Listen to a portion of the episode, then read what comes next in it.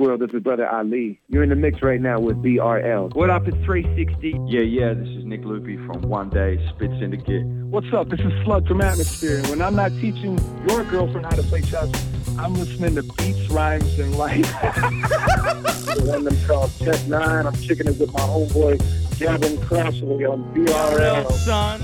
Yeah, buddy, it is BRL, the podcast. Um, we've got new equipment, so let's just press this button, eh?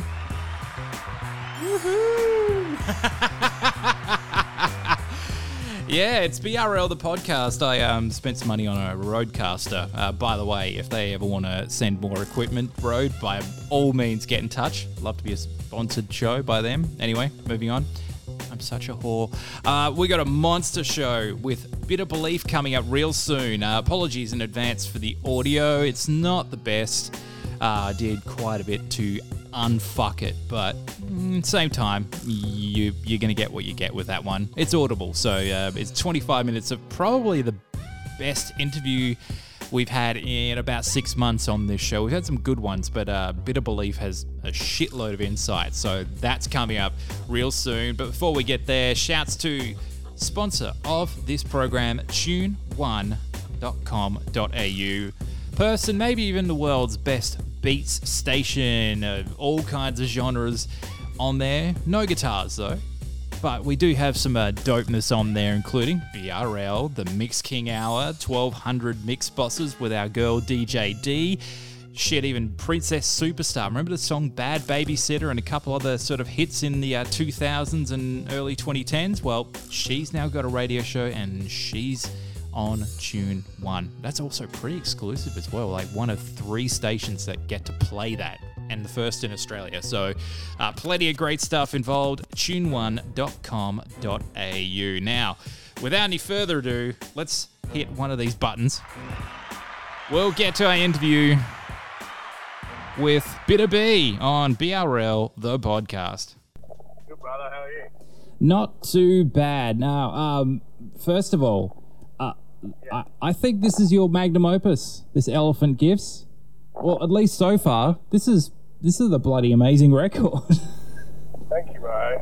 Yeah, I'm stoked with all the feedback, man. Everyone's been saying some really nice things to me about it. So, I mean, it's, it's, the most patient I've ever been um, with a release before because, I don't know, usually I'm in a rush to get it out because I like the music and I just want people to hurry up and listen to it. But this time I, I wasn't settling until it felt like a completed piece of work instead of just a collection of random songs. So I feel like this, in comparison to previous releases, has felt more like a, a completed piece of work, where the others have just kind of sounded like a mixed bag of, of songs or more like a hmm. mixtape, where this is, this is more like an album. So not that I have anything wrong with doing it the other way as well, but hmm. I just wanted to do a song that you could listen to start to finish and it kind of feel like a, a journey. And, and what was good was I never put that out there, but people's feedback is, you know, that's that's kind of the the crux of what people are saying is that it, it feels like a a journey start to finish, and that you can listen to it,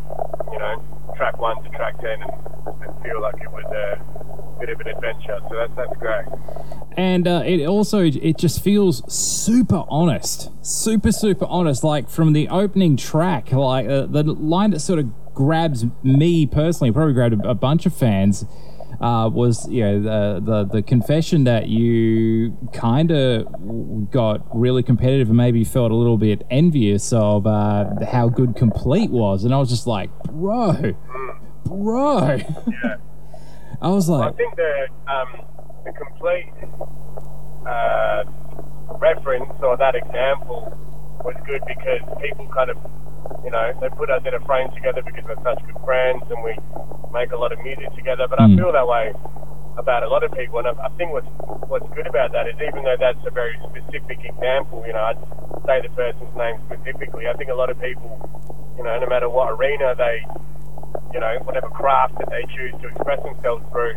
People feel that all the time, whether you're an artist, as in like a, you know, a painter, you mm. know, you probably compare yourself to other people's work, and I feel like it's a, it's an unhealthy habit to create. So throughout the process of making this album, that was something I was battling for sure, because, you know, two of my best friends in the whole world, you know, two people that that I think are the two best rappers, artists in the country. Like you know, and that's Drapht and complete. So yeah, yep. I would, I would, I would play my I'd play my songs to myself and feel comfortable with them and confident, and then I'd go to their house or catch up with them, and they'd show me some new shit, and I'd start getting real doubtful of my own shit. Like I got to scrap my shit and start all over again. But you know, I just had to kind of fall into a space where I I felt confident and comfortable being me and knowing what my lane is, and um, you know, and don't listen to somebody else's shit and go, shit, I've got to be more like that, or Mm. I wish I was more like them, or I wish people viewed me like that. No, it was a it was a process that I could kind of find my lane, like I said, and and accept what my lane is and be comfortable with, you know, accepting that role. Absolutely, and um, you know, I, I, you know, I know there there shouldn't be any doubt in your mind right now, but you are right there with those two. it's it's fine. Like you, you're right there. It's okay.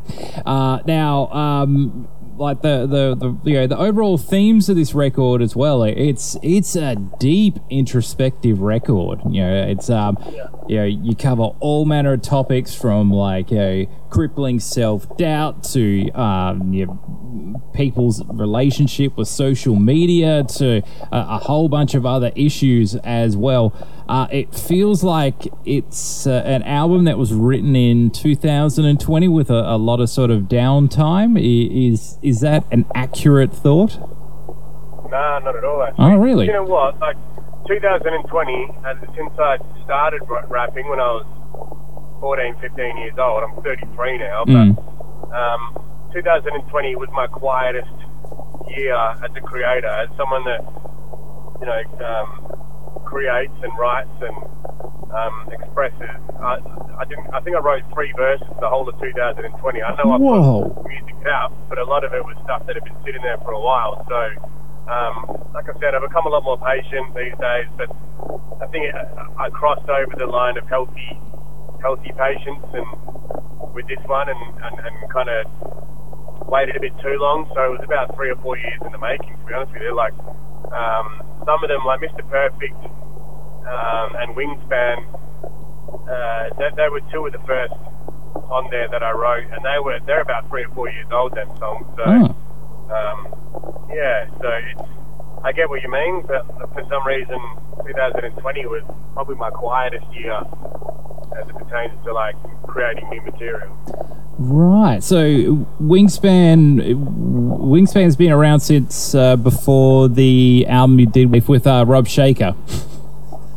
Um, yeah, actually, th- the Wingspan was meant to be on that album, but I just did it to a different beat. Um, and then I found that beat. And sometimes I find in- instrumentals that I really like, and I'll just rap songs that I've already got to it, you know, to other beats. I'll just rap them to it to see if it goes better. And I rapped that one to the Wingspan beat, and it just Mm. happened to go even better. Originally, it was two separate verses with a chorus in the middle, and um, you know, I just wrapped them two verses together, and they just fell perfectly on the beat, and it was meant to be. So uh, that, that, yeah, them verses were actually meant to be on beast mode. So you know, Right. that's how old the content is.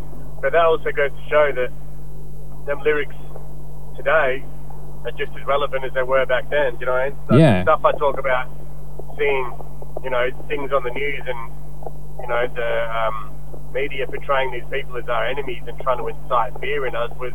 I wrote that back when you know Muslims were really um, poorly portrayed in the media as being someone and like a culture of people that we should be frightened by, Mm. or that when we see people in burqas that we should see them as the enemy. And that's kind of what them lines were about in that song. Um, you know, looking for a vi- uh, on the news about a villain that isn't even there. Yeah. That's that's what I was talking about there. But these days, you know, you could apply that still applicable, but to probably a different source because the media is still always trying to um, incite fear and control us through the prism of fear. So it's just that the um, you know, it's just that the the model has cha- the model hasn't changed. Mm. It's just that the uh, the angle has changed. You know what I mean? It's not they're not so much trying to use Muslims or the Nation of Islam to Mm. perpetuate fear anymore. They're using other means. So Oh, the name you whatever uh, from the, whatever era. Yeah, name viruses or or China or Russia or whoever. You know, it's just like, all right, these are people you need to be scared. yeah, it- yeah, Trump, etc. Yeah. Yeah, yeah. These are people you should be scared of. Yeah, we, yeah, we definitely need to be completely wary of the media. Uh, that's why I now do this show very apolitical. I just, they, We, we, we don't watch the news in my house, man. I don't.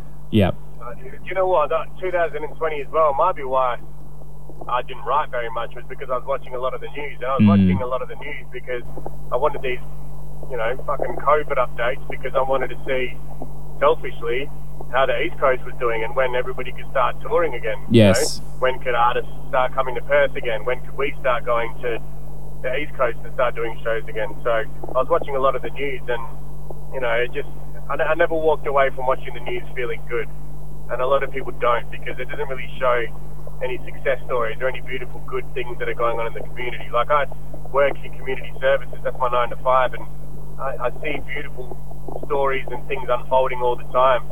Beautiful services or you know, just wonderful things happening in the community, but nobody ever reports on it. Nobody ever like spreads that kind of feel or that kind of vibe throughout um, society.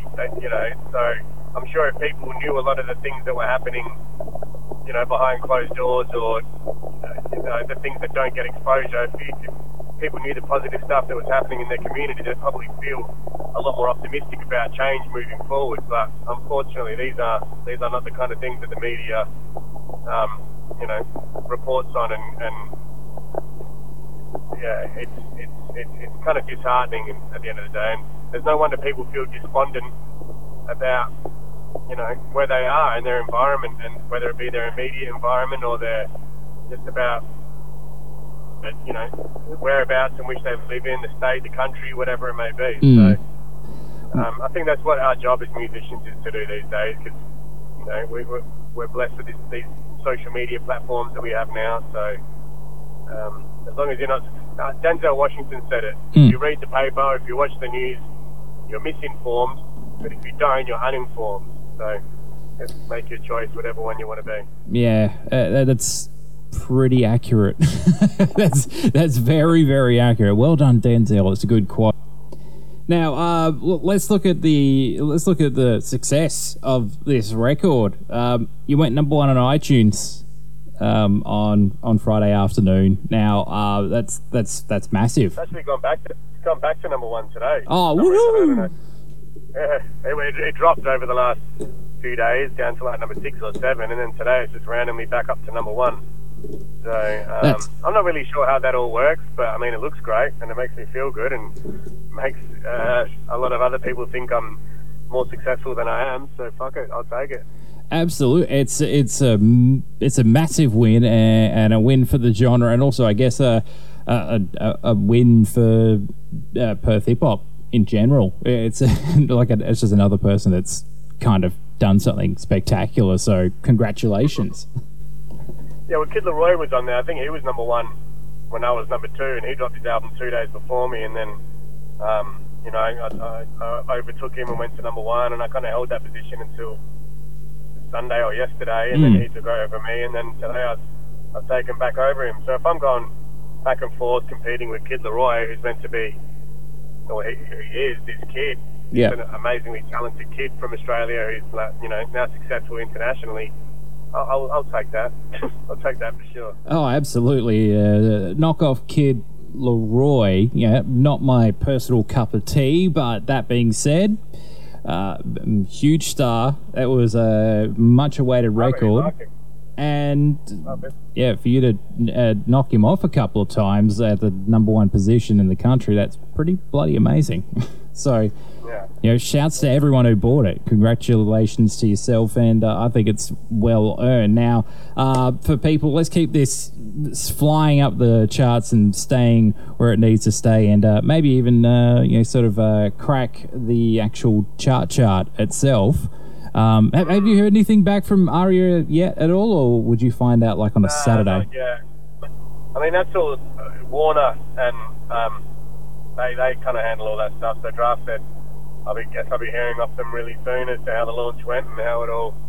Um, but that, that, they seemed pretty positive when it was all happening. They were kind of communicating with me through through Paulie and just saying that it was a strong launch and it's, it's looking good. So I look forward. I look forward to seeing it, but I also don't. I don't want to, um, you know, be too mesmerised by any numbers, whether they're good or bad, because you know, if, if, I take that into account too much, it starts to affect my creative process, and I need to go, get back to prioritising that as the, the main and important thing. And I think the rest will naturally come with it. But um, I mean, it, it is it is a great thing. It's a great bonus. But the thing I'm most happy about is the um, is the feedback and the actual the words that people are saying to explain it. Like a lot of people are saying masterpiece and stuff like that. I think that's um, an accurate description. Uh, I think it's yeah. pretty accurate. Like I'm just sitting there, just going, "Nah, uh, he, he's done it. Bit has done it. he's mastered that, that, it." I mean, that means more to me than the actual numbers. The numbers are important to me. I'm not going to lie, but um, what matters more is the. I would rather have a massive effect on a few people than a, a little effect on a massive number of people. Mm. So, um, if I can have a massive effect on a massive number of people, that's the ultimate goal. Absolutely. Uh, it is a fantastic record. If you haven't listened to this yet and you're a listener of this show, um, what are you doing? Go go and listen to this record. it's called The Elephant Gifts, and uh, we're going to play another track from it right now on the program. And Bitter Belief, thank you very much for joining us on the show. Thank you, brother. Thanks for having me. It's always always a pleasure, Gav. Thank you. You have a good day. Dropping EDM, hip hop, and a bunch of best beats programs around. If you want bangers, you'll be in the right place with Tune One. Tune1.com.au. That's tune the number one.com.au. Tune One, proud show sponsor a fantastic record and a fantastic conversation. By the way, the album is called The Elephant Gifts. If you hadn't heard me promote it enough during the course of that interview, it is a fantastic record. I've got my hard copy here, by the way. I specifically purchased a hard copy because, you know, support the scene and everything. And also, it's a bloody good album, and I'll probably play it down the road on a CD special. But uh, thanks for listening, everyone. By the way, uh, apologies for the lack of shows, really of late. It's just been peak period time on the uh, FIFO side of my life, plus just a lot going on. Um, not bad things, just like, you know, real life stuff. Um, building a house, some other lifetime things which I might announce a little further on down the road. But uh, yeah, whole bunch of stuff going on. Pretty much most of it positive, but just pulling me away from uh, knocking out these shows regularly for you as well. Uh, we got some good stuff coming up in the next couple of weeks, though. Uh, some chats with up and coming Perth artists and uh, some East Coast crew as well. So stay tuned to the Facebook at BRLSON. And uh, thanks for listening, everyone. We're Diggy Done, son. See you later. Good night, bitches.